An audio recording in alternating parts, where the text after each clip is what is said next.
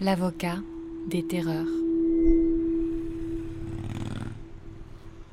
La première fois que je vais à la galerie Saint-Éloi, on est en février 2015, on est un mois et demi après l'attentat de Charlie Hebdo, c'est justement dans le cadre d'une présentation à un juge d'instruction de quelqu'un qui revient de Syrie, qui a été extradé de Turquie. Et euh, quand il arrive en garde à vue, il dit non, non, moi je veux pas d'avocat, je veux, vous raconter ce qui s'est passé. Il a, fait, il a passé quatre mois euh, en Syrie. euh. Mais il n'était pas en France au moment de l'attentat de Charlie Hebdo. Donc moi, quand je le récupère, c'est donc au moment où il va être présenté au juge d'instruction, parce que là, il faut qu'il y ait un avocat avec lui. Donc on ne sait rien de ce qui s'est passé en Syrie, mais on sait en tout cas qu'il y allait dans une intention de euh, combattre le régime de Bachar al-Assad. Épisode 1. Au commencement, Charlie. Alexandre est un jeune avocat au barreau de Paris. Quand je fais sa rencontre en 2019, il me parle des dossiers qu'il défend. Des cas de droit commun, mais aussi et surtout à cette période, d'un grand nombre de radicalisés djihadistes. Des volontaires au départ vers la Syrie, des revenants de zones de conflit, des cas de financement du terrorisme ou encore des attentats déjoués. Il arrive accompagné euh, par les escortes euh, dans le box. Alors déjà, il y a une difficulté pour que cette personne euh, soit démenottée et que je puisse m'entretenir avec lui sans menottes. Le gendarme m'explique que lui, il a reçu comme consigne de ne pas le démenotter euh, quoi qu'il arrive. Or, bah, c'est pas comme ça que ça marche. Ça m'était jamais arrivé. Enfin, ça arrive parfois que pour des cas de gens euh, qui auraient des troubles psychiatriques euh, ou dont on connaît la dangerosité avérée. Ça m'est jamais arrivé qu'on arrive de but en blanc et qu'on me dise, face à un jeune qui a, qui a 20 ans, hein, clairement, on me dit de but en blanc, ah non, maître, on- n'ouvrira pas les menottes. Donc, premier conflit, il faut que j'aille voir le juge d'instruction pour lui demander de bien vouloir faire ouvrir les menottes. Euh, Forcément, ça l'emmerde. Mais finalement, il veut bien, donc euh, il dit aux gendarmes d'ouvrir. Donc là, déjà, les quatre gendarmes me considèrent comme un, un fini. Mais c'est aussi important parce que moi, je veux pas que dès ma première minute de rencontre avec la personne que je vais peut-être défendre, ils se disent que pour moi, c'est complètement normal qu'il soit menotté. Et pour la première fois depuis quelques jours, il voit quelqu'un qui prend un peu sa défense, quelqu'un qui lui dit monsieur. Bon, il y a- quelque chose qui se crée.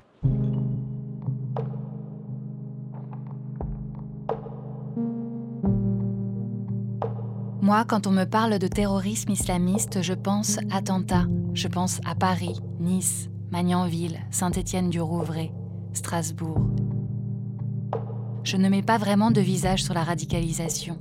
Je ne sais pas qui sont ces radicalisés qu'Alexandre défend depuis 2015, qu'il rencontre des dizaines de fois, de la garde à vue jusqu'à l'audience, qu'il apprend à connaître pour pouvoir les défendre. Bien sûr, défendre les terreurs, c'est inaudible. Alors je demande à Alexandre de raconter cette histoire de là où il la regarde, du côté des parquets grinçants des palais de justice, de l'intérieur des parloirs en prison. Comment la justice a-t-elle répondu à la vague terroriste? Comment défendre et punir le djihadisme terroriste en France?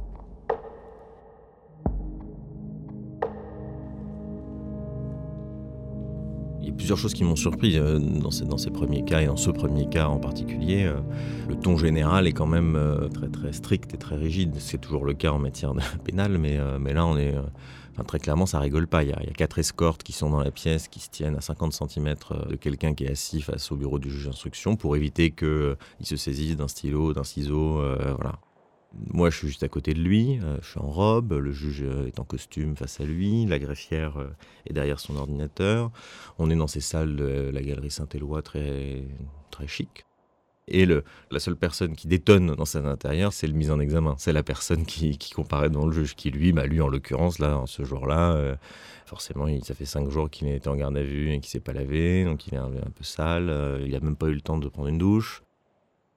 Dans le dossier, il a dit qu'il n'avait pas combattu, il a dit qu'il avait euh, suivi une mini-formation d'une journée, mais que ça équivalait à rien, et que justement, il a fait partie d'un groupe qui aurait refusé de combattre, et qu'il a été emprisonné pendant deux semaines et demie, trois semaines, suite à son refus de combattre par les autorités de l'État islamique. Quand on est dans le premier juge, qui est le juge d'instruction, le juge est assez agressif avec lui parce qu'il ne croit pas un mot de ce qu'il a déclaré en garde à vue. Il ne le croit pas sur le fait qu'il n'a pas combattu, il ne le croit pas sur le fait qu'il a été en prison. Bref, on pense dès le début dans ce dossier que, que cette personne ment.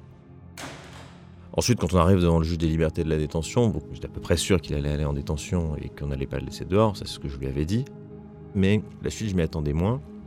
On se pose la question de savoir s'il faut l'isoler en détention, c'est-à-dire placer seul en cellule dans des quartiers à part, euh, faire des promenades tout seul euh, pendant plusieurs mois, qui peut être renouvelé, et dont, je le comprendrai après, il est difficile de le sortir aussi, ça, ça peut durer longtemps, ça peut durer jusqu'à un an, un an et demi en matière de terrorisme, c'est assez fréquent. Mais moi, à ce moment-là, devant le juge, je suis un peu désarçonné, j'essaye de m'y opposer comme je peux, et euh, finalement, il sera quand même placé en isolement dans une maison d'arrêt, pas loin de Paris, dans une de ces grandes maisons d'arrêt d'Île-de-France.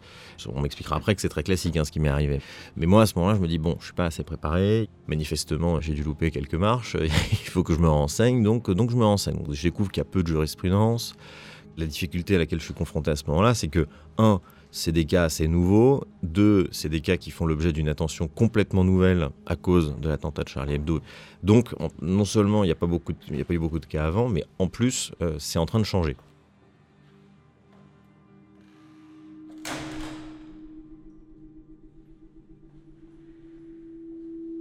Quand j'entends la confusion d'Alexandre dans cette première affaire, je réalise que le climat trouble des lendemains d'attentat touche vraiment tout le monde. Il me dit on débarquait. C'est clair qu'on n'était pas préparé. On me conseille de lire un livre. Il n'y a pas beaucoup de manuels sur le, traitement judiciaire du djihadisme. Il y en a un qui vient de sortir justement fin 2014 euh, sur euh, gros le djihad et la répression autour du djihad je lis justement que euh, une des réponses, enfin la réponse communément établie, alors selon le livre, c'est euh, des peines longues de prison qui permettent aux gens de se remettre en cause et euh, qui permettent aux gens de, se remettre en question. Et là, ça m'interroge de voir qu'un juge dit d'ores et déjà que ce sera une peine longue qui sera la solution à tout ça. Parce qu'en plus, quand il dit que la solution est une peine longue, la solution à quoi? Il parle de la radicalisation, il parle du fait que quelqu'un s'ancre dans une idéologie radicale quelqu'un qui est radicalisé, quelqu'un qui n'aime pas la France, même s'il n'a rien fait, aux yeux d'un juge, il est déjà extrêmement suspect, voire coupable. Mais c'est pas une infraction.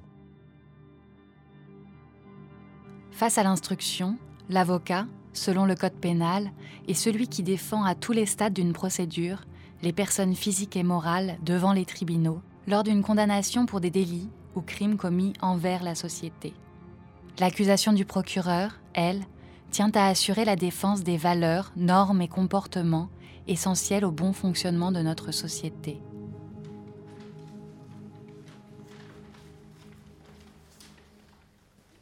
Les jeunes avocats qui étaient confrontés au dossier antiterrorisme, ils ne pouvaient pas adopter une défense de rupture. La défense de rupture, c'est la grande idée euh, qu'on apprend dans les facs de droit et à l'école du barreau surtout. On regarde un peu les dossiers de Vergès, euh, les grands procès médiatiques une défense de rupture, c'est euh, s'opposer à la légitimité du tribunal qui est en train de juger quelqu'un. C'est dire, euh, vous jugez euh, comme des terroristes des gens qui sont en réalité des combattants de la liberté, par exemple. Des gens en fait qui se libèrent du joug que vous, en tant que colon, vous imposiez. Cette idée-là, elle est difficilement transposable au djihadisme, sauf à défendre le fait que le djihadisme, c'est un projet de société totalement valable.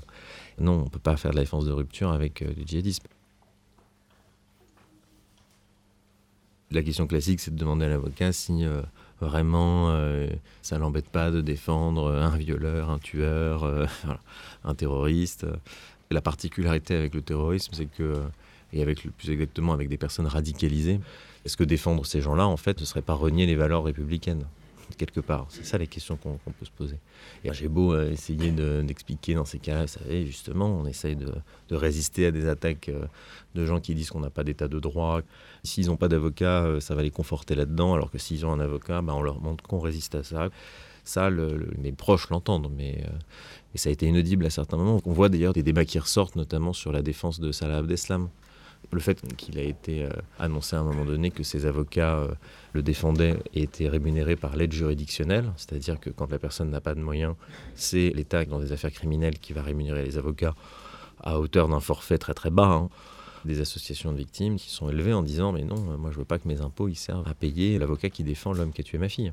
Bon, ça rend fou. Évidemment, euh, personne n'a envie de d'aider l'assassin de son fils ou de sa fille.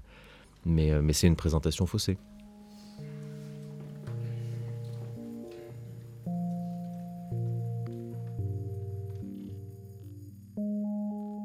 De la justice, c'est montrer que euh, on peut pas impunément commettre des attentats, commettre des crimes en France, et qu'on va pas se laisser, laisser compter. On va pas, en dépit de l'hyper-répression qui se met en place, en dépit de la pression que le, terrorisme vient faire peser sur l'état de droit, eh ben on va quand même juger les gens en raison et on va quand même donner un avocat aux personnes qui sont accusées pour qu'elles se défendent selon nos règles.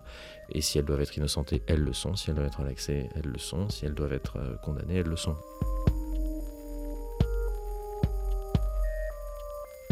On explique les choses. On n'est pas dans le raccourci. On n'est pas dans l'ennemi, le barbare, l'étranger la plupart des questions qu'on entend euh, médiatiques sur euh, les, radicalisés, il euh, faut les renvoyer dans leur pays, mais ils sont français, la plupart d'entre eux, la quasi-totalité. C'est le problème, c'est la faute des immigrés et de la religion musulmane qu'ils ont amené avec eux, mais c'est faux. 50% sont des convertis qui ont croisé la route en fait du discours de radicalisation djihadiste par internet principalement, éventuellement d'autres milieux. En tout cas, ça a renforcé mon idée que dans ce type de procès hyper sensationnel, hyper brûlant, il faut euh, des juges extrêmement compétents et il faut des avocats extrêmement engagés.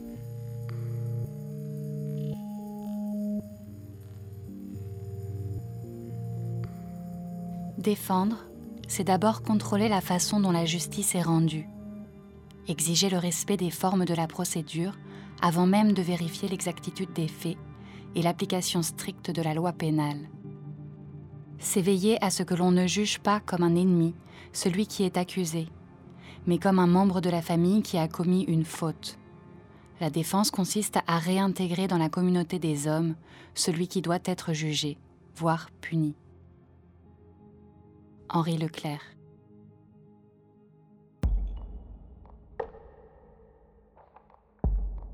Après Charlie Hebdo, ça commence à s'accélérer. C'est-à-dire qu'il commence à y avoir de plus en plus de cas. Déjà parce qu'il y a un, il y a beaucoup de gens qui reviennent à ce, moment-là. C'est quand même la guerre s'accentue euh, en Syrie, donc euh, les retours, les revenants, comme on dit, ils reviennent massivement à partir de ce moment-là, 2015, 2016, 2017 surtout.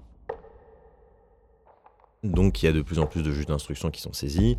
Il y a besoin d'avocats pour tous ces gens qui rentrent. Donc moi je suis appelé euh, soit par, euh, par la permanence, soit par des clients qui sont déjà en détention, qui me demandent d'intervenir pour des, des co-détenus, soit par des familles.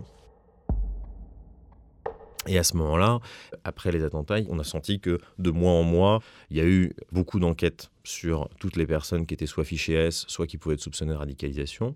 Il y a eu des moyens énormes qui ont été mis. Et nous, on l'a senti parce qu'on a vu que communauté par communauté, il y avait des dossiers qui arrivaient. Il y avait un temps pendant 2-3 mois où euh, ils se sont occupés de la communauté kurde. Donc euh, il y avait tous les Kurdes radicalisés, Kurdes ou Turcs euh, radicalisés, qui avaient pu rejoindre la Syrie ou qui avaient aidé des gens à partir. Et soudainement, on avait une phase comme ça. Il y avait tel coin aussi de, France où il y avait euh, différentes cellules euh, qui soudainement euh, apparaissaient et on n'avait que, que des gens qui vivent dans la banlieue de Lens, qui vivent à, Menton, qui vivent à Albi, qui nous appellent pour nous dire ah ben, mon neveu, mon fils, ma, cousine qui était partie, elle vient de rentrer, ou ils ont été arrêtés et c'est à Paris que ça va se passer. L'instruction va se passer ensuite à Paris.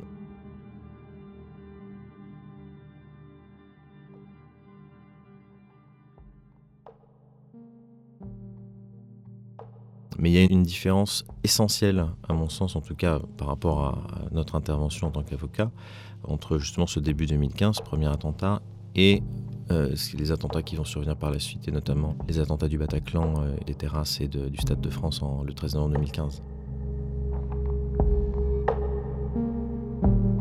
À suivre sur arteradio.com.